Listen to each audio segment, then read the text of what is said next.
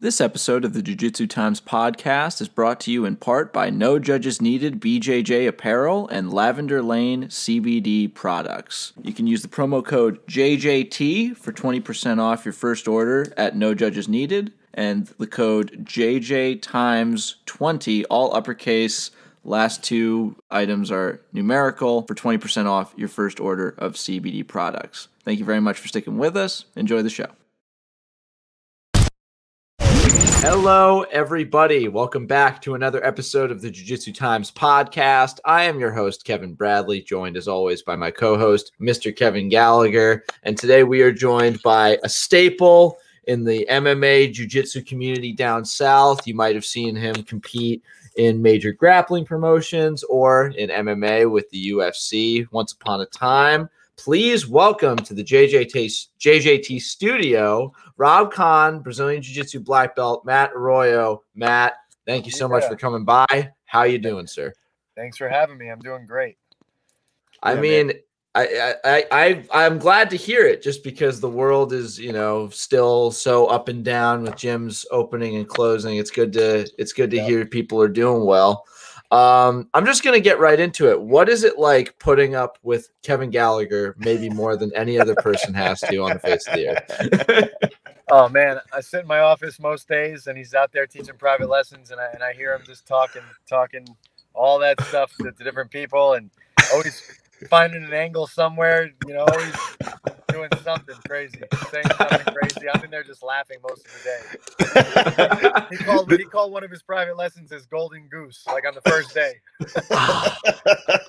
He's like, yo, man, I'm not gonna hurt you. You're my golden goose. You know what I'm talking about? Oh my god. I forgot about that, but I have told many people on this podcast that you do you do impersonations, and I have heard that you do an amazing Kevin Gallagher impersonation. So I'm gonna make you do that before the end of the show, just because I've talked it up. I've never heard it. I'm gonna put you on the spot and make you do that. But we'll get back to that later. But Matt's very very true with that. I, I I tend to spin some yarns with my private lessons. My mouth opens and I'm not even sure the words of what I'm saying anymore coming out of my mouth, but it's after, fun to behold. Man. After his tenth private of the day, he's just yeah, exactly. You start to you start to dig deep. yep. So dope, man. Obviously, uh, one thing you left off about Matt that we're going to get back to again is that he's an ADCC trials winner. Uh, what year did you win it in? Uh, the trials I won in 14, and then I competed in Abu Dhabi 15. Yeah, 2015 in, in Brazil. So Matt is quite the accomplished grappler and as well as UFC fighter as well. We're going to get back to that in a little bit too. But first of all, let's talk a little bit about um, what happened this weekend. Obviously, you've been coaching Billy Q from day one, and we were supposed to have two guys on on the fight. Unfortunately, Matt Frevola broke his foot literally yeah. the last round of the last sparring session before he was going to do absolutely nothing before he went back to go fight the following week. He broke his foot. But Billy Q really showed up, man. Tell us a little bit about the fight and how things went down. Yeah, uh, Billy Q was going against a guy named Kyle Nelson, and we had a full training camp, two months, knowing exactly who we're fighting, which especially right now is very rare. And you know, we game plan. We broke the kid down. We know what he does well. He had a lot of power, knockout power, one punch knockout power. His last fight, he just came off a knockout by elbow from the clinch uh, against Polo Reyes, who's actually a very good striker. So we knew there was a threat there. So um, the, the plan, but we did see his weakness was he, he gets tired like in the middle of the second, like a lot of fighters do. And, you know, everybody gets tired, but some people are able to push through the tiredness and not really even look tired. And other people, when they get tired, that, that's the end of them. So uh, we saw around the middle of round two, he gets tired a lot, especially when you are in his face and re- trying to wrestle him and take him down and strike with him and, and mix martial arts, you know, together. And so that's what we did. And then round one, you know, Billy Q sometimes starts a little slow. He came out pretty fast in this one. He did eat some shots, but he was also given a lot of good shots. Uh, a lot of people had the the round one scored, you know, Billy, and some people had it round one scored, you know, uh, Kyle. So round one sometimes looks like that with with Billy, but uh, round two and three are almost always his. Uh, people start to die down, and he starts to just warm up. So round one, they were hitting each other really good. Kyle put him up against the fence a couple times, uh, which you know Billy doesn't like that because it makes the fight kind of boring. So he was able to get away, and they were landing shots, landing shots. And then round two, uh, Kyle started to slow down a little bit, and Billy started to speed up a little bit, and he was landing lots of good shots. You know, good body shots, head shots everywhere. Took him down a couple times. At the end of round two, I was saying he, he was right in front of me, and he stood up and just landed this huge right hand, like it was fist, face, floor, like boom, and just dropped it on him. And I think that was the punch that broke him for for the rest of the you know the rest of round two. So yeah, so round two was Billy's 10-9 for sure. And then in between rounds, I guess I got I got a a little blurb there uh, that they were promoting around. I said, you know, we because I was thinking like you can keep doing what you're doing and, and we're probably gonna win a decision. But I was like, no, we got you want to go up the rankings, you need to finish right now. So he he pretty much listened. Seven seconds into round three, he walks out, throws a, a feint, and then a one-two that, that just put him face down. You know, he had, Billy. Uh, some people say Billy doesn't have a lot of power, but he really does in that right hand. Uh, I, I got it, and uh, I've seen him hurt a lot of people in sparring with it, and I've seen him hurt a lot of people in fights with it. That that same right hand knocked out uh, Khama Worthy, who was also on the card, uh, you know, a few years ago in, in, a, in a, a regional promotion. So he's knocked people out before and hurt people with that right hand. So I've actually I've actually gotten the chance to train with Khama uh, once or twice when I was uh, when I was living in Pittsburgh. That guy is that guy is seriously hard to deal with. So like more yeah. more power to Billy. Uh, th- Billy had a few like like shots, just like captured photographs from this fight that I would feel comfortable throwing on the cover of like a UFC video game. Like holy shit, the yeah. dude looked the dude looked absolutely on point from pillar to post. And he does typically he does seem to have that late late game gas. You know, was that was that when he when he first walked into the gym, was that something that you guys noticed about him that he had that that gas tank or was that something he developed from No, honestly, um, you know, in the very beginning, you know, uh, in his amateur career, I mean, he always loved training and fighting and all that, but he didn't work as hard as he does now. I mean, he's never worked as hard as he does now because he's in the UFC. But uh, there was one loss at amateur where he actually, like, one of the only times I've ever seen him really get tired, and he lost a decision. And I think after that match, he vowed to never get tired again, and it was just like a decision he made. And uh, but yes, I, I did notice just from watching all the fighters that that that he he didn't get tired as easily and and if he did he didn't really show it like the others did so i noticed that that was day one for sure um, i don't know if it's god-given cardio i don't know if it's uh, god-given cardio plus hard work or god-given cardio plus hard work plus you know the fact that his brothers beat him up most of his life and became this this toughness that not a lot of people have but something tells me it's a combination of all three you know i i listened to you talk a lot about billy and about the things that make Billy great. And um, you know, obviously it's his desire and his drive and his ability to, to go through. Because I remember yesterday you were talking about this in particular, like at the going into that third round, like Billy was tired. I mean, sure. there's no question that he wasn't tired. He just went through a very high pace first and second round. In the first round, I'm with you. I kind of thought he lost, but Billy always loses the first round. That's just Billy. It's in his DNA. He almost has to get punched around a little bit to kind of get his get his get his brain right. Um, when when he when he came in hard in that second round and started going hard, hard, hard. Maybe the first round was close, but you get the general idea. When he came in the second round and he's coming out for that third, like he's tired, yeah, but he's also making a decision, and that decision started months ago during his training. He made the decision to not allow himself to be tired, to be tough enough to push through that, to know that there's going to be a time when he needs to dig deep and finds that internal fortitude to be able to push through. And like Billy has that in spades. And it's, you know, it's toughness is one thing, but like toughness is also a decision that people make in order to do the right thing. And I think Billy has that, man. Yeah, and, and you got to remember too, Billy and I have this is our was our 31st fight together. So think about 31 training camps that that he was he has gone through where I make him do five five minute rounds. So if, if you take all those five five minute rounds and all those fights, that's a lot of five fives with fresh guys coming in on you. So even if you're tired, it's like another day in the office. Like, all right, I'm tired. This is nothing new. I go through this, you know, how many weeks? So 31 fights, eight week camps. We do that once a week. That's hundreds and hundreds of five five minute rounds that he's been through. that he knows in his head that he could do it. His body's going to do it. His mind's going to do it. And you know, a lot of people don't don't go through that. So when they do hit that wall, it's new. It's like, oh man, because you know you get the ego guys that that don't want to hit the wall in the training because they don't want to get hurt or beat up or you know they don't want to lose. But Billy has gone through that so many times that in the fight when he hits the wall, it's a very familiar feeling, and he's still able to push. And that that's that's where I wanted to get him, and that's that's where he's been for years. He hasn't lost in years. Yeah, that's that's something special that you see in special athletes, that ability. I I do that a lot when I train. Like when I'm training, I'm an old man and I know that when I train and I'm competing, I know that there's going to be moments when there's going to be a bigger, stronger, more athletic kid that's that's that's younger than me that's going to be able to push that pace. So when I'm training, when I'm having a bad day, like I don't want people to take it easy on me. I want you to grind me. I want you to come hard because I want to know what that feels like. I want to know that when you go out and compete, I have that in me. I've been there. I'm cool with that. And yeah. great fighters understand that. Young fighters that want to go out and just look good, everything's about being on top. They call them front runners. Everybody wants to be a stud as long as they're in the front. No one wants to know what it feels like to be at the bottom and face that adversity. When you start to go up the ranks, particularly into the UFC, you're not always going to be the biggest, strongest guy in the in, in the cage. You're probably usually not going to be, and you're going to find guys. Everybody's going to push you, so you have to learn how to deal with that, man. Yep, for sure.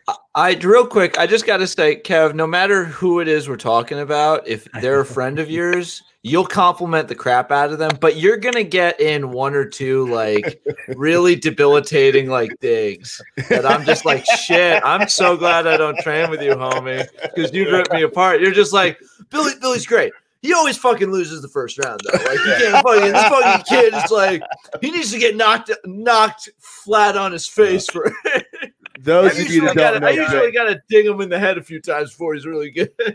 Kevin Kevin doesn't have like that sensor that says maybe I should or shouldn't say this. We were we were with uh, Carlos Condit many years ago at a UFC in an airport, and he had just lost to what's his face? Uh, Higgs, uh, John, John Riggs, John or uh, ah, the big big Joe? rig, Joe. big, big rig, Johnny Hendricks, Johnny, Johnny Hendricks. Hendricks. Yeah. Right. And you know he lost a lot based on wrestling. He got taken down a bunch and all that. And, and Kev's like, "No, it's all good, man. No, no big deal." He's like, "You know, you could have trained wrestling for the whole year. You still wouldn't have been able to stop that thing."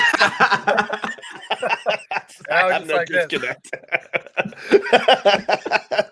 you, you, you can literally see Matt go like, "Hey, good talking to you, Carlos." I think the look on Carlos's face after Kevin said that was just pure, like, "Wow." and then like just disappointment. He's like, he's probably right.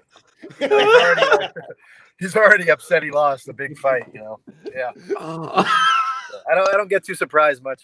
With, with yeah, I, I, I, I don't either. Sometimes I'm surprised I say things, but I, I, I just gotten to the point where I just realized it's just going to happen. There's not much I can do about. it. I'm, I, I'm not gifted with that switch.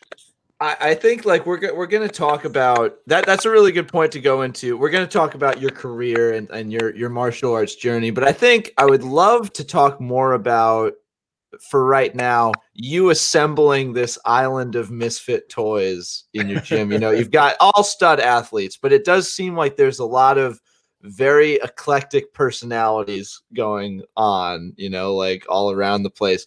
What was it like? you know, starting the gym, like that's always a rough process, especially in this industry.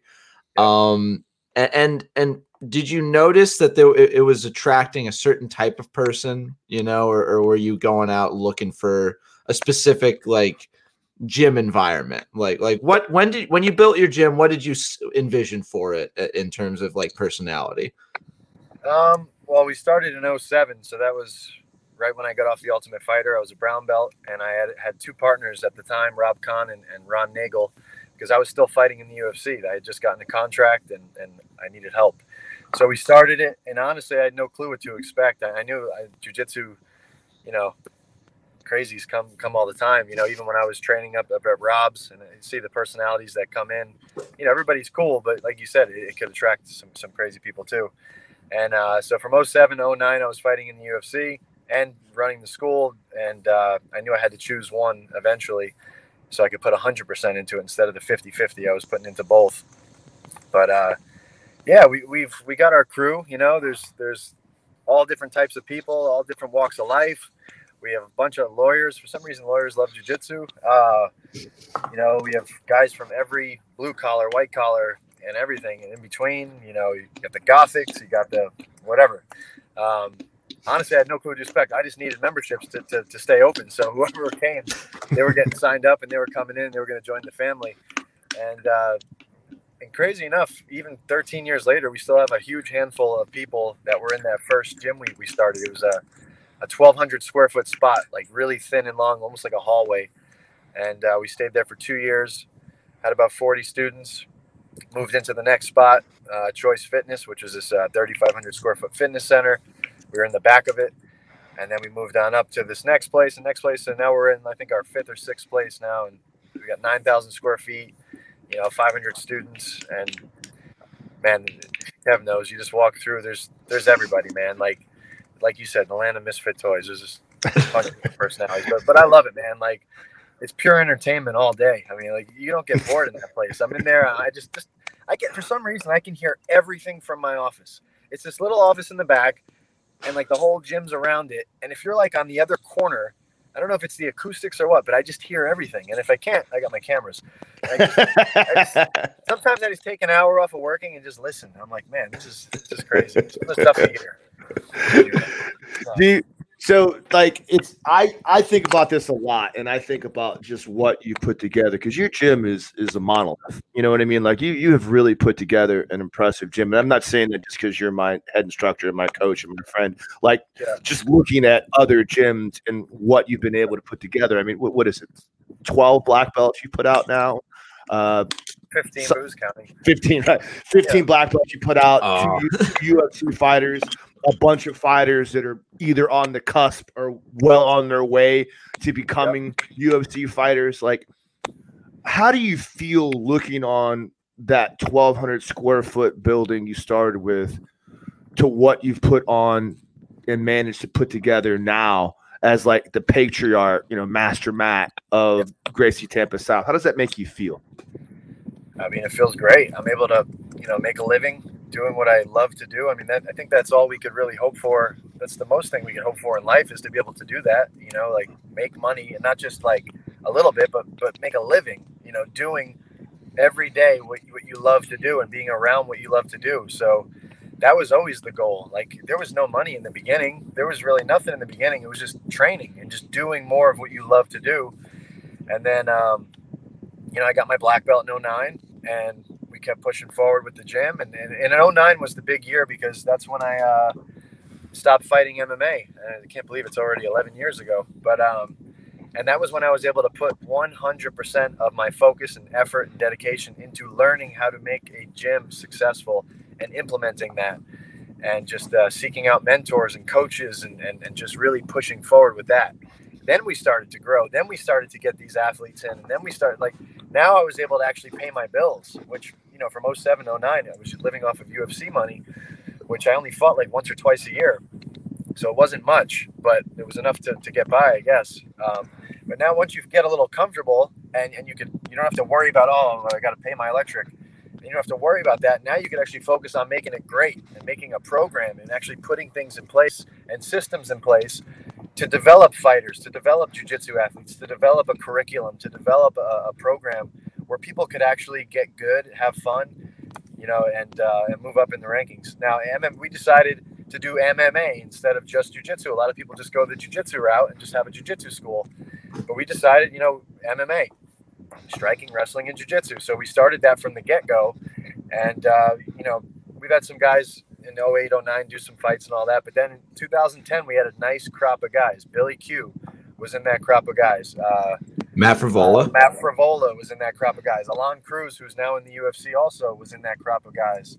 Um, Alan Monsta Barubi was in there. Um, you know, and, and we just those a lot of those core guys just stayed together. And and another part I think that really helps that a lot of people don't do, and I think people are starting to do it now, is just like the self improvement stuff. Like I could teach you all day how to fight. I, I know all the techniques, right? I know a lot of jujitsu techniques. I know a ton of MMA techniques. But why does a, a thousand people come through the door and only one make it into the UFC? You know, and it's it's self improvement. You have to write your goals down. You have to you have to turn yourself into the person who doesn't quit when adversity hits. Okay, like I could teach I could teach Billy Q everything I know, and then I could teach Billy Q's twin brother, which he doesn't have a twin brother. Uh, go take Matt Frevola because he does have a twin brother. Maybe they're the exact same caliber athlete. Maybe they have the exact skills. I teach them both the exact same thing, but maybe Matt was more prone to reading books instead of watching Netflix, or you know, just writing his goals down instead of just you know winging it and things like that, and then like really working on himself.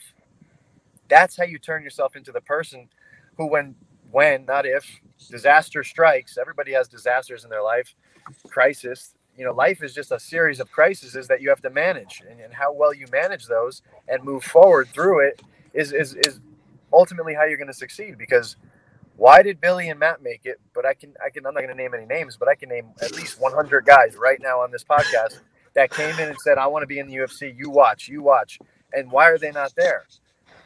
Okay, so it's a million reasons. It could be, you know, athletic stuff, things like that. But guys of similar athletic caliber didn't make it. Now, desire plays a big role. They, Billy and Matt really wanted it. Like when we wrote their goals, I still have Matt's. I don't know why I don't have Billy's, but I still have Matt's written goal in 2010 He's like, I want to be in the UFC. Buy this. I want to be the champion. Buy this. I want to be a, a, blue belt or a purple belt. Buy this. You know, and he did it every year. Billy did it every year. I had them read books. you know, like that part of it is missing from most camps and most most fighters. You know, they, they're a lot of the guys are street kids and they just think it's just about the brawl, but it's about pushing through adversity. You know, between Matt and Billy, I, I could I could name on on almost two hands. They've all had how many surgeries they've had they're still doing it. They're still fighting. They're still going.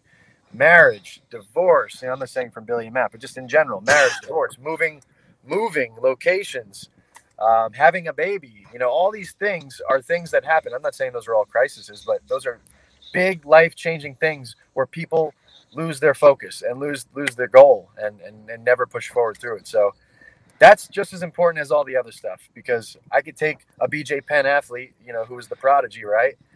But if he's not pushing through, you know, that's the end of him. That he was like, oh, that that guy was pretty good. What what happened to him? Yeah. I uh, real real quick. I, I know for a fact what happened to Billy Q's goal sheet. Kev G saw him one day, threw it out, and was like, "This kid's not going to make it." never, never, never, never. I, I, I, I I got to dig it up. When I was going through all my old papers, I did find Matt's only for some reason. I couldn't find the rest of them, but I'll find them. Billy, uh, Billy's a special guy, man. He he really is, dude. Like I've been around that kid, and, and believe me, when you know Billy, you know how much it pains me to give him these compliments because he's such a pain in the ass. He really is. He loves to talk trash, and he loves to poke, and he loves to argue, and he loves to do all these things. But one hundred percent, like there's no denying the special athlete that Billy Q is, his ability to push through things, his ability to, to, to overcome, and his absolute and utter belief in himself and unfaltering yeah. belief in himself is amazing to me. So, see, some guys, everybody has an ego, right? Billy has a very large one as well, but he uses it very well. Like the way I say it is, you got to drop your ego in the gym, which is hard to do, and then you got to resurrect it at the fight or at the competition. You have to be in your fight. You have to think you are the man. You're not going to lose. You can't lose. You you know, and he does that well. And in like, he probably would have rather died than to lose to, to this guy. Like number one because he's Canadian. Because I guess in Buffalo. You know, Dang, right. No, yeah, I I used yeah, to train up in Buffalo. The beef is harsh, I mean? yeah. so like, I try to find guys for him to fight like that, like like like for Matt Frevola, same thing. Like Khama Worthy would have been a great opponent for him because Billy beat him, and there's no right. way Matt would lose to him ever in his life because you'd have to kill him. One simple fact. So you'd have to kill him. you'd have to kill him. you that's why you got to use ego to, to your advantage. I think Matt and Billy both do that very well. Um, right. We all have egos. Let's let's face it. I mean, we're, we're do you, do you when when you're looking for opponents, when you're actively trying to, to find ways to motivate your fighters, are you thinking about these little subtle mental cues and these little subtle mental challenges to, to, to motivate the guys? Yeah, if they present themselves, I'm all over it, man. Um, I, I, like to have them in the process, and a lot of some managers like, "Hey, these are the three guys. Now tell me who which one you want to fight." And I, I see that and I understand that, but I love to have them in the entire process. You know, uh, even up to the last decision of picking who we're going to pick, because if if if they give me an opponent that they really want to fight, there's a reason for that. Even if I think, wait, that's a terrible matchup or or that's not a good matchup or whatever, just the fact that they're like, I want this guy. That's like the untouchables. That's that's the what's the word I'm looking for? Not untouchables. The uh intangible, un- intangibles. You know, like that people don't think about when when a fight happens. If he thinks that he could beat him, that's more important to me than than if I think it's a good matchup or if whatever, because that's the most important part. I'm not in there; they're in there. So when, when and he's going to be supremely motivated now because he's I've, I've screwed this guy. There's that motivation of self will. Was talking about Alex Caceres or Caceres right. or whatever.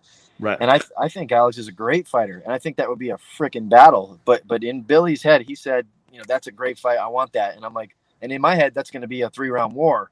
But at the same time, I know Billy could beat him. I was, if I didn't think any of these guys could beat these guys, I would, and I would, and I have before said we're not taking that fight. Or if right. I think it's just a really, I mean, anybody could beat anybody, but if I think it's a really bad matchup, maybe the guy takes him down for three rounds and just sits on him. And I think that they are able to do that to my guys. Like I've, I've declined fights before. I've declined mm. fights before and not even told told the athletes.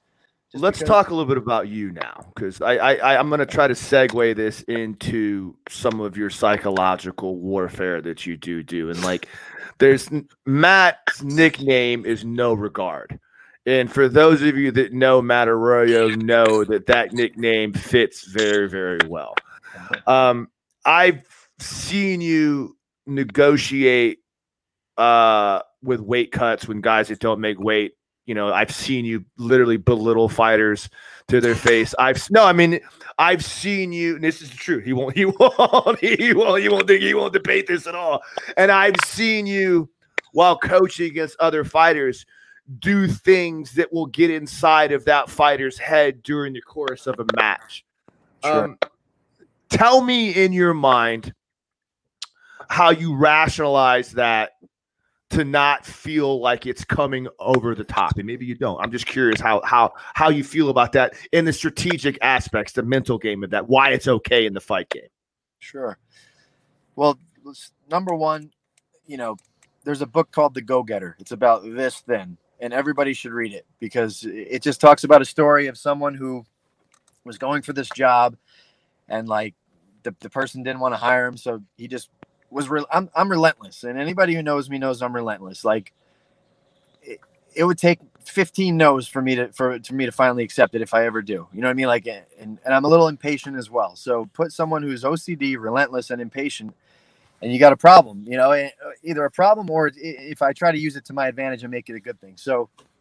Uh, and I, I have high expectations for people too, especially people who are close to me, people who are my friends, people who, you know, are my athletes. And um, you know, some people, you know, like in the past, you know, if you're not making weight, you know, let's say it's one of my fighters, I'll sit, I'll sit on the door, and you're not getting out. You know? now, can the person die there? Of course, but you know, I, I, play the odds. The odds are they're not. They're just being a baby. You know, get in there. I've cut 15 pounds in a week. You know, in a day. I know that it could be done. So there's that. Um, you know, I think you might be talking about a time when um, one of my athletes, uh, Troy Gerhart, was um, about to do a title fight against the guy. I'm not going to name his name. Right. And the guy uh, either he didn't make weight or he didn't. he did something where he he backed out the day of the fight. The more Troy trained eight weeks for this fight. So I was like, I got to find this kid's number. I'm calling him. Like like most people would not do that, but I'm like, you know, maybe I could actually. I actually called with good intentions. I, I actually called to like be a mentor and say, dude, you don't want to do this. Get in there you win, you win, you lose, you lose. You know, you're not going to get fights anymore. But he didn't pick up, so I left him a nice message, and uh, not really a nice message. you know, like because then I was a little pissed off because he was ignoring me. But uh, but yeah, like like you know, you're going to back out the day out. Like, what are you doing? This that, and you know, so there's things like that. But you know, as far as the mental stuff in the fights, you know, it's just what I see. Like if if I see the guy getting too confident, I'll try to say things that might make him unconfident. Like like for example, Billy had his back taken in uh, the contender series by uh, Kamuela Kirk, a really good black belt in jiu-jitsu. And uh, I would say stuff like, "You're exactly where you want to be, Billy. He's going to burn all his energy out, and then in round two, you're going to be able to you're going to you're going to take over. So let him stay on your back. You're exactly where you want to be. Let him keep squeezing because we know he's not going to get it. So I'll, I'll yell this in the UFC fight, and then Billy would just kind of chuckle, but at the same time, it freaking happened. right. and he because because by me saying that he was like screw this guy i'm gonna choke this guy and then after the fight i'm gonna look at him and say oh what happened you know i know they want that because fighters are ego driven always we all are uh, but especially fighters and you know so in round two he was a little more tired billy beat him up and in round three he got finished you know so things like that um, Give me an example of what, what you're thinking of, Kevin. One, I mean, I'm, those are all great examples. I one one in particular was when my match against Tex Johnson. Like there was definitely a moment where you, I think you called him an ugly bastard or something like that. It was definitely a moment where no. where you no, but I have seen you coaching Matt side. You and Tex don't you and Tex don't have a thing. You did the same thing when he fought against uh, Gorilla, one of our other black. Yeah. Yep. But there's like I've seen you again do things to opponents to get inside of their head to elicit response sure. in a strategic manner that is helping your fighter. Yeah. No, you, you, got, you play to the ego. I mean, that's all it is, really. I mean, yeah. The, the one thing I remember when he was uh, Tex was going against Gorilla. This is a long time ago, maybe seven, eight years ago. Um, they were playing feet. You know, they were going right. you know, 50 50, whatever. And Gorilla's really good with that stuff. And I didn't, I honestly, it was the first time I'd ever heard of or seen him. So I didn't know. Brown belt back then. It's wild. Yeah, yeah, yeah. He was an MMA fighter, I think. But I, I, didn't know if he was good or not at legs. But I was like, oh yeah, that's exactly where because they were in the 50-50. I go, that's exactly where we want to be. He's gonna he's gonna try to rush out of here. He's gonna he'll tap here shortly. So he looks right at me and he gives me like the you know, and I'm like, yeah, go ahead, keep playing. And then Gorilla right. kept going after it, and then you know he did end up trying to exit that position. I love then, how, real, real quick. I love how like your examples of your your corner side advice are very much like positive. You're exactly where you want to be. But Kevin goes to no, no, no. You called that guy an ugly bastard. Yeah, he's he's too good. He won't. He won't take the bait. Hey, Tex, your chest piece is terrible. I can't it understand what's happening. yeah, like because then like shortly after I said all that, uh, uh, Tex had Gorilla in a single leg, and, and then they were right next to me, and he tried to throw him into me. Right. So that was fun. And then with Kev, the same kind of thing happened, but Eh, listen, if if if I could get in your head from the sideline, then you're not that mentally strong anyway. Like like if, right. if I'm going to elicit a response, you know, like where you're going to go extra hard to go after Kevin because I yelled something, that's great for Kevin because you're out of your game. You're not in that the, the cortex anymore. You're you're you're in like, you know, that aggressive mode where you're going to make mistakes. So I always try it, and if it works, and I try not to be disrespectful unless they they kind of like start talking back to me like like dude i'm coaching my fighter. You know then then i could i can get a little more nasty but I, I try not to be nasty in the beginning. I try to more so elicit response. I want to see them get angry. I want to see them get upset. I want to see them make a mistake or or or try to prove me wrong.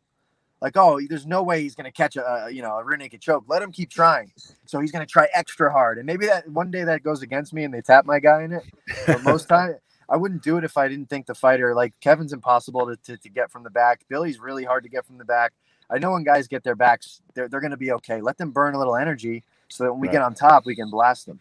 Yeah. You know, in, in the way I think of it too is like when I, when I watch you, I, I I'm talking a lot of trash about this because I'm just trying to make it fun. But like the reality of it is, is like, you know, most of the time, just like you said, you're not doing these things unless you already sense some kind of a weakness from an opponent that's already mentally weak in one way or another. Maybe they've already, like in the, in the case of Tex Johnson, a lot of times he will be the first one to kind of toe that line to start there going. I always say that. I'm not I'm not the type of guy. I'm I'm usually a pretty clean cut guy. I usually play pretty fairly. But if you want to start pushing that boundary, if you want to start playing that mental game, you want to start playing this whole like ego alpha male thing, like I can do that with the best of them and I can get inside of anybody's head. You know what I'm talking about? So what I see with you is the idea that you don't, you know, you're there and you're trying to be cool, but as soon as you open up that right. line, as soon as you cross that, now it's on. Now it's fair game because you allowed you allowed it to happen. Yeah, I thought I thought of another example. Uh just in Billy's last two fights. The guy Spike Carlisle, You guys remember him? The, yeah. The Alpha Ginger. Right. Uh, so I what I also use that I just thought about is what they say in their pre-fight interviews in the fight in coaching. So he said, "I'm going to exercise the demons" or something, something like that. yeah, he, like that. Yeah, yeah. exercise Billy's demons, or he's gonna something like that. So like while Billy was hammering him, and I knew he was tired. This is just my for my own sick pleasure. I say, Billy, exercise the demons. You know, because what that does is it'll either snap the guy out of it and make him want to fight harder, or he's just like totally like not only is he getting physically beat up, but now he's getting mentally beat up by me at the same time. And uh, you know, with this other guy, you know, the, he said he's going to knock Billy out in the first round. Billy's not a killer. That's what he said. Billy's not a killer. I could see it in his eyes. So while Billy's punching him in the eyes, you know, I, would say something like, you know, Billy, yeah, I know you're not a killer, but keep punching him in the eyes. You know, he's, you, know, you know, like things like that. Right. I like to say because number one, it's fun, and number two, like I said, we can give him while Billy or Matt or somebody's giving him a, a physical beatdown. I'm going to mentally beat him down at the same time. and, and honestly, shortly after that, the fight's over. Right. Very shortly if, after that. Billy, punch him in the eyes so he can't see how much how you're not a killer. yeah, yeah, not bad for for someone with no power and who's not a killer. Keep going, Billy. Yeah, he must have been looking in somebody else's eyes. I don't know how you think about Billy Q watching his watching his highlight reel and I think that kid's not a killer. You're out of your mind, brother. I'm just good. That's the, the next time we have him on the show. That's what I'm gonna. Yeah. My first question will be, dude, how have you been so successful without being a killer? I I just don't understand. insane. so yeah. another thing I notice about you, just being around you as much as I have, is like your unflappable positivity. Like no matter what happens, I remember we we, we talked about this recently, and I actually kind of thought about it and and and and and and, and molded over a little bit. You, you said you said that you you never feel stress. Like there's never a part of you that dwells on stress. It's you, you're you're always capable, and you always have it in you to consciously make a conscious decision based upon rational thought. Um, yeah. Tell us a little bit about how you've attained that level of positivity, and I'm sure it has a lot to do with the preparations you put into it. But tell us about how that has helped you and how it affects you. Yeah, I wouldn't. I mean, maybe I did say that, but it's not true. I do feel stressed for sure. I'm a human. I, I feel it. I never stay there though. Like I, will right. stay there five minutes, and right. then, so I, I, guess I'm just a, I'm a move forward machine. I don't know if that's just conditioning from childhood, you know, being disappointed or whatever, whatever it could be. I, I just move forward, and I don't let I don't take things here. Like I don't leave it here. It doesn't go here. It goes here, and then I think about it. Okay, is this personal? Is this whatever? And if it is or even if it isn't, eh, I just say screw it and I go forward. Like if it's not helping me go forward, it's it's gone. It's gone forever. So I don't know how I got that. I, a lot of people are, are envious of that because I do sit in my office with a lot of my students and people who are depressed and, and, and like I, I can never picture myself depressed like or or of course I get uh, like moments of it but I can never picture myself staying there for too long it would it would be and I'm talking about minutes like an right. hour. Like after that, I, I got to go forward. And I, I, don't know how I do that. I don't know why I do that. I, all I know is I do do that. And if it's if it's not helpful to me, I leave it behind. And if it's helpful to me, I'll bring it up, and, and we'll move forward. And uh, that's just that's always how I've been. And some people call it no regard. Some people call it insensitive. Some people call it you know apathetic. Whatever you want to call it it's it's served me. It served me. I, I don't feel what most people feel. Some people even call it. Uh, uh, no, I'm not going to bring that up. Never mind. I don't know who's listening. Uh, never mind. Not going to bring that. Up. But uh, yeah. but yeah, you can call it what you want. Uh, I know for a fact. Maybe one day I freaking go nuts, but I, I don't I don't even think that. I don't even feel right. that. Like like like like I don't even feel like one day that could happen. Like where I just go postal. Um, but uh, because I never You're, let it build. You amaze me in that regard. And and one of the things that I always find the most amazing about you, I'm amazed by you for for a multitude of things. I always like uh, you're you're definitely one of my uh, my mentors and someone that I look up to. And, and, Thank and you, you know, you're my black belt instructor and blah blah blah blah blah. What one of the things that that I really find the most amazing about you is your ability to never show any pain. Like I've never seen you very rarely, maybe when you had the third kid, that, and, that and, you opened up the second business, and you were you, you you. I've never seen you show. It's like as soon as it's showtime, as soon as you're teaching class, you put the face on, you go do your business. No one would ever ever recognize that there was ever anything wrong with you or ever anything that's that's struggling with you and your ability to part- compartmentalize that is, is something that I, uh, I, I admire greatly because I wish I was better at that sometimes. Thanks, man. Yeah, no, I mean, honestly, and some people believe this, some people don't. I'm not here to, to try to change anybody's beliefs, but my my big secret, my big thing is is God, Jesus, man. Like every time I feel, because I do feel sometimes I get so overwhelmed. Like I'm like, oh my gosh, I can't believe I'm trying to do all these things at once and all this crap's happening. And, then whenever I feel that way, and this is my process, and everybody's got their own process, first thing I do is I grab a piece of paper and I mentally just take it out of my brain because if it stays there, then it can get heavy, right? So I just take it out and I put it on the paper, and, and I, like you said, I compartmentalize everything. So I take like say ten pieces of paper. All right, business. This is what all my crap that's on my mind that I got to get done. That I, I don't even know what the hell I'm doing here. Boom. Family. All right, this is all the family stuff we got to do. We're going here. We're going there. I got to get this. to The doctors. Da, da, da. All right. Uh, friends. These are my friends who need help with this and that and this and that. And, that. and then, you know, I compartmentalize it all. And dude, the second I do that, I'm like, wow, I, I literally just took a 50 pound load off my back. And then I look at the things. What could I control right now? What could I what could I fix myself? And there's not a lot of it. Like some of it, like I have just wait. I, that's my biggest thing is I got to wait for somebody else or wait for something to happen before I could do something. Probably my biggest pet peeve, but that's what I have to learn. That's what I, I'm, I'm working on. And the things that I can't control, I'm like, okay, I'm just waiting on this. In my head, I, I mentally like grab the papers and just throw it up. I'm like, God, just take this. However, this is supposed to turn out, and however this is, you think that this should happen, it's out of my control. I, am going to work on the things I can control. I already circled the things I can't control. I'm going to work on that. But this stuff, I'm just going to give this to you, and I'm, I'm not even going to give it a second freaking thought. And every freaking time I do that, and I walk forward the next day, crap just comes out the way it's supposed to, and it's almost effortless. Like I just sold the North School, and I had some issues doing that. I was trying so hard, trying so hard, and, uh, and uh, you know, COVID hit. I have to work on the South Gym I opened the, the North Gym for for different reasons, you know, and and I, I did it and I helped and uh, but now I need to, to, work on the South Gym because it did take a hit, right? So I, I didn't have time to do that. So I, I, forced it and forced it, and it wasn't working out. Things were falling through, and then all of a sudden I did what I just told you guys, and within like a day or two, we Josh Best was you know my longest student. I was like, Josh, you know, it just sparked in my head, and uh, about eight days after I brought it up to him, he bought it. Like he's already there. Like it's completely a compartment out of my brain, out of my worries anymore. Of course, I'll be there if he needs me to help him, but it's gone. And I, I didn't fight it. I didn't try. Like I, I didn't try for that. That just happened. Like, and again, some people are Christian, some people aren't. Some people are spiritual, some people aren't. Call it what you want. But every freaking time I've ever done that, good things have come from it. It just worked out the way it was supposed to. So I, people say, "Oh, what's your secret? What's your secret?"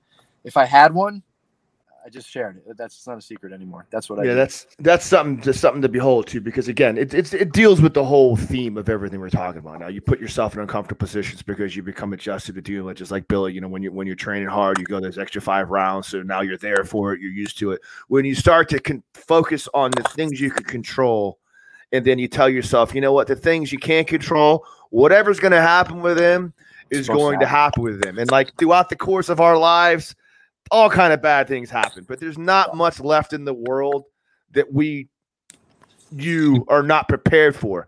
And when you just say, okay, whatever's going to happen it's going to happen, now you're not anticipating good or bad. You're just accepting, okay, this could go bad or this could go good. But unfortunately, I can't do anything about it. So when it happens, I'll address that and then we'll reassess what I can do and what I can't do and what I just let go. That's exactly it's, right. it's, it's, it's good, good insights, man. I got so one. Many people one, worry though. They, they they just take that with them. You and waste they, so much time. and Dude, then they you- don't sleep. And then when not Yeah. sleeping opens up a whole new world of problems for you because you're thinking about it all night and you're like, ah, dwelling on it, Dude, wasting control it. energy. Yeah, You- can't control that. Don't focus on that. Easier said than done. Easier said than done, right? You only have so many hours in a day, and if you're wasting hours on things you can do nothing about, then you're not focusing on the things you can do. And it's like the the the butterfly effect is the book you always talk to me about. Is that the one it's called, the butterfly effect, or the Compound, compound, effect. compound effect? Right? The idea Best of working on small little things and the small little things start to compound together. If you're focusing on things you can't change, then you're not focusing on the small things that will eventually probably overshadow the things that you thought were impossible in, in the Exactly. beginning. Yep. But let's let's move on one more thing. We got about five, ten more minutes with you because I love you. I'm gonna make you sit down for another. I know you're busy, but I'm gonna make you sit. I'm gonna make you stick the whole hour in. You got it. I know you got it penciled out in your paper, but I'm you're getting I'm getting my hour out of you.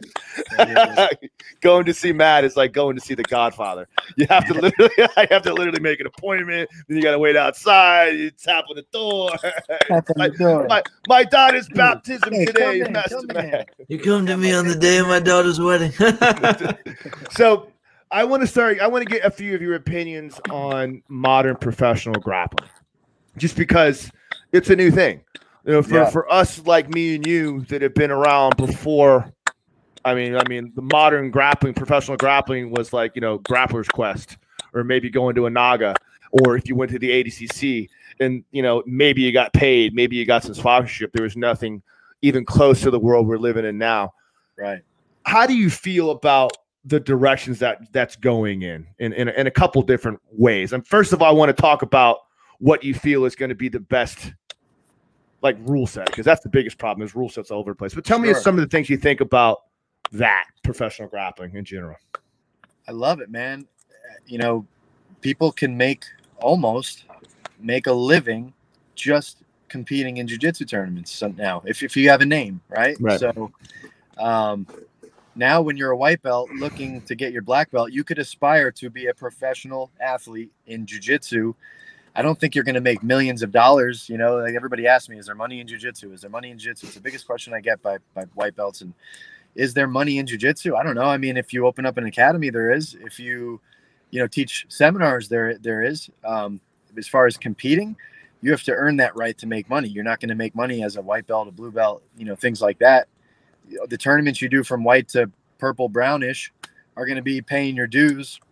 You know if you got to go the ibjjf route if you want to do the submission only route the ebi rules route you know those kinds of shows they put purple belts on there and all that but they're not really paying them. Maybe they'll give them ticket money things like that but until you get a name for yourself which you really shouldn't get paid until you make a name for yourself what professional sport in the world are you getting paid before you make a name for yourself? You know until you get good but assuming you're really really good and you're tapping out people on, on the local scenes everywhere and, and now you're you're like up with the big boys you know like my good friend Wagner Rocha he's he's killing it in that tournament scene man. He's competing almost every weekend you know at least twice a month and he's getting paid well you know. He he could if he quit his his his school and all that i think in the last 2 years he could live off of and and have a decent living off of just competing.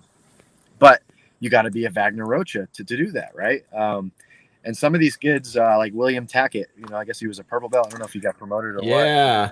Guys like him, he could probably make a living right now as a kid. He's a kid. He's he's I don't know, is he 19 still, 20, 21? He's yeah, I think he's he's still 19. I just I met him uh recently when I was out in Iowa for the BJJ Woodstock show. He is he's one of those next good. level guys. He's he's going to set the world on fire. But he's going to be real polite about it too. He's incredibly incredibly Yeah. polite guy. Absolutely. If you're marketable, you speak well, and, and, and you're killing black belts as a purple belt. I mean, this is marketable. They, they want you on those shows. Hey, I wonder if you could beat this black belt. I wonder if you can beat this black belt. But really, how many freaking black belts do you got to beat to get your brown belt or get your black belt already? He should probably be a black belt. Uh, he's just he's just a kid he hasn't been training long enough yeah, he hasn't been training, and, and who knows? Maybe in his gym, at the level, maybe he is a purple belt at his gym. You know what I mean? Maybe there's so many good guys there that that's where he should be, or maybe for his potential, that's where he should be. I don't know. I'm just naming him because I, I saw how young he was and how he's beating beating a lot of good guys now. Uh, but guys like him, you you know, when I was 19, how much freaking money do you need to survive? Like you can Right. live off very low, you know. So he could probably, and he probably is, doing this for a living. You know, all right, mom, dad, I'm not going to college. I'm going to go this route. I could always go back to college, but so now this is actually possible. When I first started jiu-jitsu, this was not possible. You didn't make money competing. You know, like in Abu Dhabi, I think they paid you a few grand, but you got to make it to Abu Dhabi to make that money. There wasn't really pro shows. Metamoris back back in the day was was the first real one that was actually paying people to come out in a real card like an MMA fight. Up until they weren't paying people. Up until, yeah, up until they weren't. Yeah, I was involved in That, that's actually I know, they uh, still they still owe you money yeah. Um, that's actually a totally really interesting question. Uh, even though we are still seeing a lot of fraud in the professional jiu-jitsu scene, like BJJ stars most famously, and hopefully they're, they're the last guys. But Metamoris, they they had a lot of rough issues with that. Uh, in a vacuum, assuming that jiu-jitsu was as profitable profitable as it is now back when you were first getting into you know combat sports and jiu-jitsu do you maybe focus more on professional jiu-jitsu uh, as opposed to MMA or are you still going into MMA the way you did if that makes sense? For me personally, I probably still would have done MMA, but I would say for 90% of the people, it's like if it's just as big, you know, and it's doing well, you know, to make money, like Like look at guys like Rodolfo Vieira, guys like Buchecha, like even today, they're they're going to MMA. You know, like I don't think it's because they love MMA. Like I think it's because they want to make a crap load of money and get a crap load of fame to get more opportunities to make more money. You got to you know, get the bag. Vieira is still undefeated. He's taking everybody down, passing the guard, getting their back. I don't know if he wants to be in there. Like, I, I bet you if he can make that same money doing jujitsu, he would he would do that. You know, I don't think it's ever going to get to to that kind of money. But maybe eventually. Like you got your outliers, like your Gordon Ryan's, you know, making probably millions of dollars. Maybe I don't think it's competing. I think he makes a lot more money doing his, his instructionals um, than than he does competing. But he still makes a shitload of money competing. You know, guys on that team, the Death Squad, they're making good money. Garry Tonon. Um, so you got like the guys that are really good at like Wagner Rocha, the guys that are really good at making money professional in professional grappling because of the output and how much they're doing it. And then you got the guys who may never get there. So that that's the other thing. Like just because you're good doesn't mean you'll, you'll get on that stage. Same with MMA. Just because you're a great fighter doesn't mean you'll get to the UFC. Some of it's political. You know, if you want, if you're the best in the world, you're the absolute best. Of course, that is, you're going to get there and you're going to make a ton of money. But um, I love it. To answer your question, I love the professional grappling. I love that guys can make a living, even if it, you know it's someone like me who and Wagner who own a school and that's where we make our living to make an extra living, you know, and extra money on top of that, you know, and doing what we love and competing. You know, you get to travel to different cool places. You know, what, what's uh, where's Polaris? Uh, is that in London? Or? London, yeah. yeah. yeah. How cool would that be? You know, Right. um, EBI, you get to go to LA, things like that. You know, I, I haven't been too involved lately because I'm having 50 kids and I'm getting a little older. but at the same time, you know, I did I did EBI. That was you know I lost, but it was an amazing experience. You know, and, and you get money and you, they pay for your flight. Like that was unheard of back then. Right. And they pay for your hotel. You know, Abu Dhabi was awesome. I, I wish I was in Abu Dhabi now. That Mo Jasim is running it and he's making it all pimp. But that's Yeah. my plan. I'm actually going to be competing in November for, for the trials again this year. So, but yeah, I love. I love that people are gonna. Yeah, yeah, I can't wait. Uh, that, that people are making money doing this, and um, it's great. Freaking love it. You know, IBJJF is even starting, from what I hear, to, to pay people in the in the uh, black belt division, or they're going to start paying winners. Yeah, they have stuff like been last last couple years, last two years or so. They've been paying Yeah, I uh, mean, the black belt winners and stuff. doing that because they want to. they're doing that because they almost have to now. You know, that's a profitable. It was a profitable company. You Right. know, he's making they're making millions of dollars. It's the biggest Yeah. tournament in the world, and they're not paying anybody. But guess what? I mean, at the same time, people always give them give them crap. If you do win the world, you're going to get paid doing tons of seminars because everyone's going to know who you are. That's kind of like a platform to, to make money doing a school or seminars or or instructionals. You know, you could probably make more money doing instructionals, seminars, and your academy than you ever will competing. You know, at an EBI or, or, or a Polaris. So That's that's I the that's the cherry on top. that. Yeah, you know, like who wouldn't buy a DVD from from Buchecha? I would. I have. You know, like Right.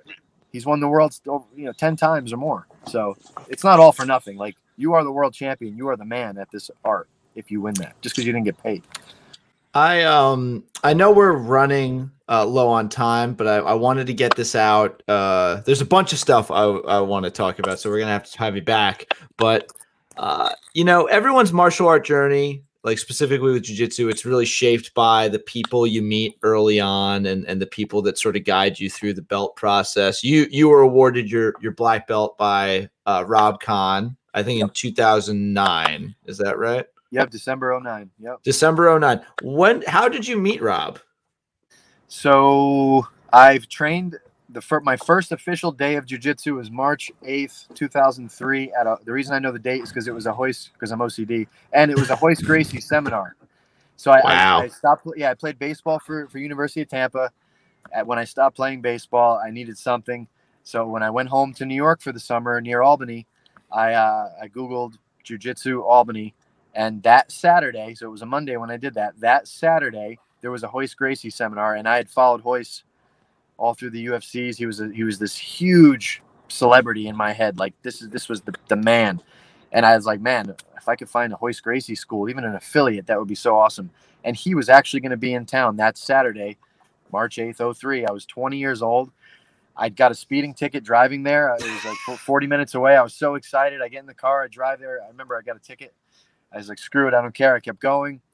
And that was my first official uh, class of, of, of jujitsu. And I trained there all summer. I, I, was home for the summer from University of Tampa. I was home for the summer. I trained for three months. Uh, at the end of the summer, I went to another Royce Gracie seminar. Got my blue belt after three months. Probably didn't deserve it, but I was doing well with all the guys that he put me with. And then I went to Tampa. So in 03, 04, I trained with a guy named Craig Balata, who was a purple belt at the time. And, and in Tampa, dude, there was no jujitsu. It was that guy Craig who had this little club and then there was uh, Eduardo de Lima in Clearwater, which is where AJ Agazarm and all those guys came from. And uh, I didn't have a car. I was in college. I didn't have a car, so I wasn't going to drive out to the black belt there. So I just trained with him. And one day, the guy who uh, who was who was training me at that that Royce Gracie seminar at that school, I trained there all summer. Gary Govel, he called me and said, "Matt, there's a guy coming to Tampa. His name is Rob Kahn. He just got his black belt from Royce Gracie and he is ridiculously good and a good teacher. He's like, you need to train with him. I was like, sign me up. So I, I find his number. I call him. I say, hey, is this Rob Kahn? Yeah, what's up, man?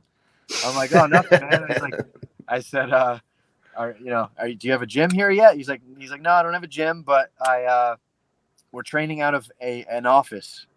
I have three students right now. We're training out of an office. Do you want to come train with us? I was like, hell yeah. So I go to this office that they matted up and uh, it was Rob Kahn, it was Ferret, it was Badger, and all these animals. Uh, Ferret, Badger, he was Travis. training. He was yeah. training wild animals in jiu-jitsu. So, so Ferret was a 60-year-old man. Badger was probably in his early 50s at the time. Jesus. Uh, and his son was like 25, and I was like 22. And then Rob, who was 30, 32 at the time. So all these guys in their freaking prime, you know, except except the older guy, they all killed me. And I was a blue belt, one stripe. And First, I go with the old guy. I'm like, he's dead. He guillotined me, armbar me. I'm like, okay. And they had all been training with Rob for about a month and a half. That's it. So like they all sucked, not all of them, but they were they were decent. And then after a month and a half with Rob, they were all freaking good, and they were all using the moves that he taught them. Uh, they, and so basically, I went one by one to all four of these guys and got tapped out by all of them. And then finally, I, it was time to roll with Rob, and I was already like a shell. I was just like, just just take my body, just do it. Not that it would have changed anything anyway. He armbarred me, armbarred me, guillotined me, and then he had mercy the rest of the round and kind of let me work. Uh, but that was it. I walked out the door and I was like, okay, I can go back to the club with with Craig with the purple belt and you know 10, 15 students and and be be like one of the top guys there, or I could train with these guys and I could do something. I can get get really good and, and, and improve. And it was a quick decision, even though my ego was shot. I was like, this I suck I'm like, I got to go back. So I kept going back to that office, and then he eventually opened a gym, and I was one of his first five students. And we got Rob Kahn in his prime every single day, rolling every single day, learning every single day for for a whole, you know, for years. And then uh, and then it got big, and then you know, it got big. It was you know, then he had hundred students a year year or two later, and uh, that was you know that was that. I was in the UFC after that, so that's how I met Rob. Yeah, Rob. Rob, it's Rob is uh is such a pivotal figure in the Central Florida Jiu-Jitsu scene. Like, just the amount of talent. You, Rob DiNarfio, Gabe, all, all Bamboo, all these guys, UFC fighters. The the list goes on and on of amazing competitors that have come straight from the mind of Rob Kahn, man. We we we, we all love him. We talk all kind of crazy stuff about him, but it's it's cool to hear stories about Rob Kahn when he was the the great and powerful Rob Kahn, you know, competitive in the in the in the days of his youth when he was out there tearing it up, man. It's it's awesome. Yeah. Rob's amazing. I mean, I was only a blue and a purple belt at that point when he was training for MMA fights and all that, but from what I remember, man, it was just disgusting pressure, a ridiculous guard, impossible to pass. You know, arm bars, freaking galore everywhere from every position. Pressure when he's on top, and just nastiness. Yeah, yeah lots of people talk about that, man. Like how, how amazing he was, man. So yep. real quick, I know you got to go. I want to end it on one thing. We got to hear the uh, Uncle Coach oh, Kevin impersonation. You, you, got you got it in you. You think you, you, it's on? It's on now. Be, be Come on, bring it. Be, be a gamer. Let's let's see it.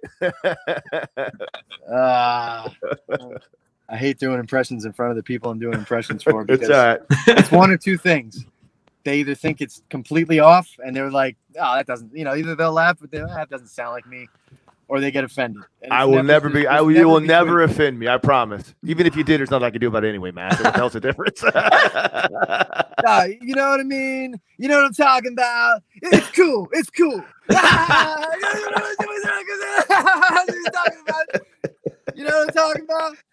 You know what I mean? Oh man. No. Yeah. It's it's cool. It's cool. no, no, we we don't know what you're talking about. No one knows. No one ever knows what you're talking about. My dog, man. Well, Matt, man, thanks a lot for coming on, brother. I know you got to get going. I'll see you in a little bit, man. Well, But- real quick, real quick, uh, we usually like to allow uh, we let uh, the guest uh, of honor every episode uh, use this time to plug any sort of things, social media wise or or whatnot that they may want out there. Like, do you have any anything you want to shout out uh, here at the close? Or? I'll take it, dude. Yeah, if uh, Instagram at Matt Arroyo MMA. Um, for, obviously, if you guys are listening, you like jujitsu. If you go to thejujitsulifestyle.com, you could hit any of my courses: Wagner Rocha, Enrico Cocco, Rob Kahn's courses. Um, Joe Lauzon's on there, Josh Hayden, uh, Buchecha, Cyborg. We got all those guys' DVDs on my on my site. That's uh, thejujitsulifestyle.com. Um, if you're in Tampa, Gracie Tampa South, you know that's that's the place, or Gracie North. Um, that's it, man. Check out my Instagram. I got to grow that thing. I got like two thousand something people. I want to want to get that thing going. We'll I- I put the- literally we'll just the started posting last year. We'll year. put the yeah. link. Yeah. We'll put the link Okay, up underneath so you so you can still be there for yeah, I to see mean, it. Don't don't give me a, charity like follow. I'm gonna put some good stuff up on there. So, you know. My and God. again, also, with, if, you, if you ever want to see like behind the scenes of of what it looks like in the UFC, I, I'm always doing stories of that and, and things of that. You can see uh, Billy's fight, all the behind the scenes stuff they did. They they're actually giving us limos now. I don't know if you guys knew that. I saw that. cool. I saw So, you. You yeah. and you and Dan Rollins got your own limos. That was pretty. yeah, they're actually cool. separating the coaches that fly in together because of COVID. Not like we didn't just sit together for five right, hours. right. Uh, but yeah, they're giving us limos now. The you know the Apex Center and and the uh, Performance Institute is just top of the line, Bonkers. amazing. Like you've been there. I haven't been to the Apex. I've been to the Performance Institute twice, but I haven't been to the Apex yet. Yeah, the Apex is cool. I mean, it's just like their little event. venue, You're but, not uh, you're not cool unless you have a picture in the jacuzzi with you. That's the official I am cool as hell from the jacuzzi with the UFC behind every anyone that's ever been there takes that picture because that's the official. I made it. I've been it. to the Performance Institute. I've been I was in the jacuzzi with the UFC symbol behind the box. yeah. We're- me and Kevin are sitting there in, in the uh, with the, the boxing gloves and the bags around us, and, and there's a jiu-jitsu mat, and, and we're like, "Is that Forrest Griffin?" Yeah, yeah, dude. I turn around for one minute to talk to Matt or Billy. I turn back around, he's rolling with Forrest Griffin. Oh, you know that. you know Opportunist. for it. Who wouldn't? man. Are you kidding me? Like, Oh, yeah. yeah, but like most people be nervous, like, "Hey, Forrest, do you want to roll?" Like Kevin's like, "Yeah, let's roll." Yeah, yeah. yo, man, just fucking like Forrest, what the hell, man? Like, And hey, do and I know I you? Yeah, man, fucking, we're good. you know? Eventually, I pissed him off because I told him something about like, yeah, man, you you're obviously an MMA fighter because you know your hips are heavy on top. You know, you don't do a whole lot, but Wow. It's like- Kevin! it's just I can't help myself. It You just, Why don't just these it, people can't ever call you back? Why don't they ever call you again? I don't know. it just happens. early on when we started this with this podcast, he was like, "Hey, Kevin, Kevin, man, you know, I would reach out to more people, but not a lot of people like me. You know, I don't know what I'm saying. I don't know what it is. It's just like I rubbed them the wrong way or whatever. I don't know what it is. I don't know. How I don't know what it you, you either you either love me or you don't. Yeah, Carlos Condit's never coming on the show. By the way, It's not that loud. Uh, oh my god. think Go, so. go do your thing, man. We appreciate your time. Uh, I love you as always. You're amazing. brother. Thank you having me. for everything you've done All for right, me, this has been. Uh, I got to close this out here. This has been another phenomenal episode of the Jiu Jitsu Times podcast. I have been your host, Kevin Bradley, joined as always by my co host, Mr. Kevin Gallagher. Special thanks again to Mr. Matt Arroyo for stopping by. Catch him on all the social medias and whatnot. We'll link everything down below. But in the meantime, you everyone out there that's listening, you stay safe, you still stay healthy. Remember to love each other, and we'll see you later. Good night. Boom. Boom.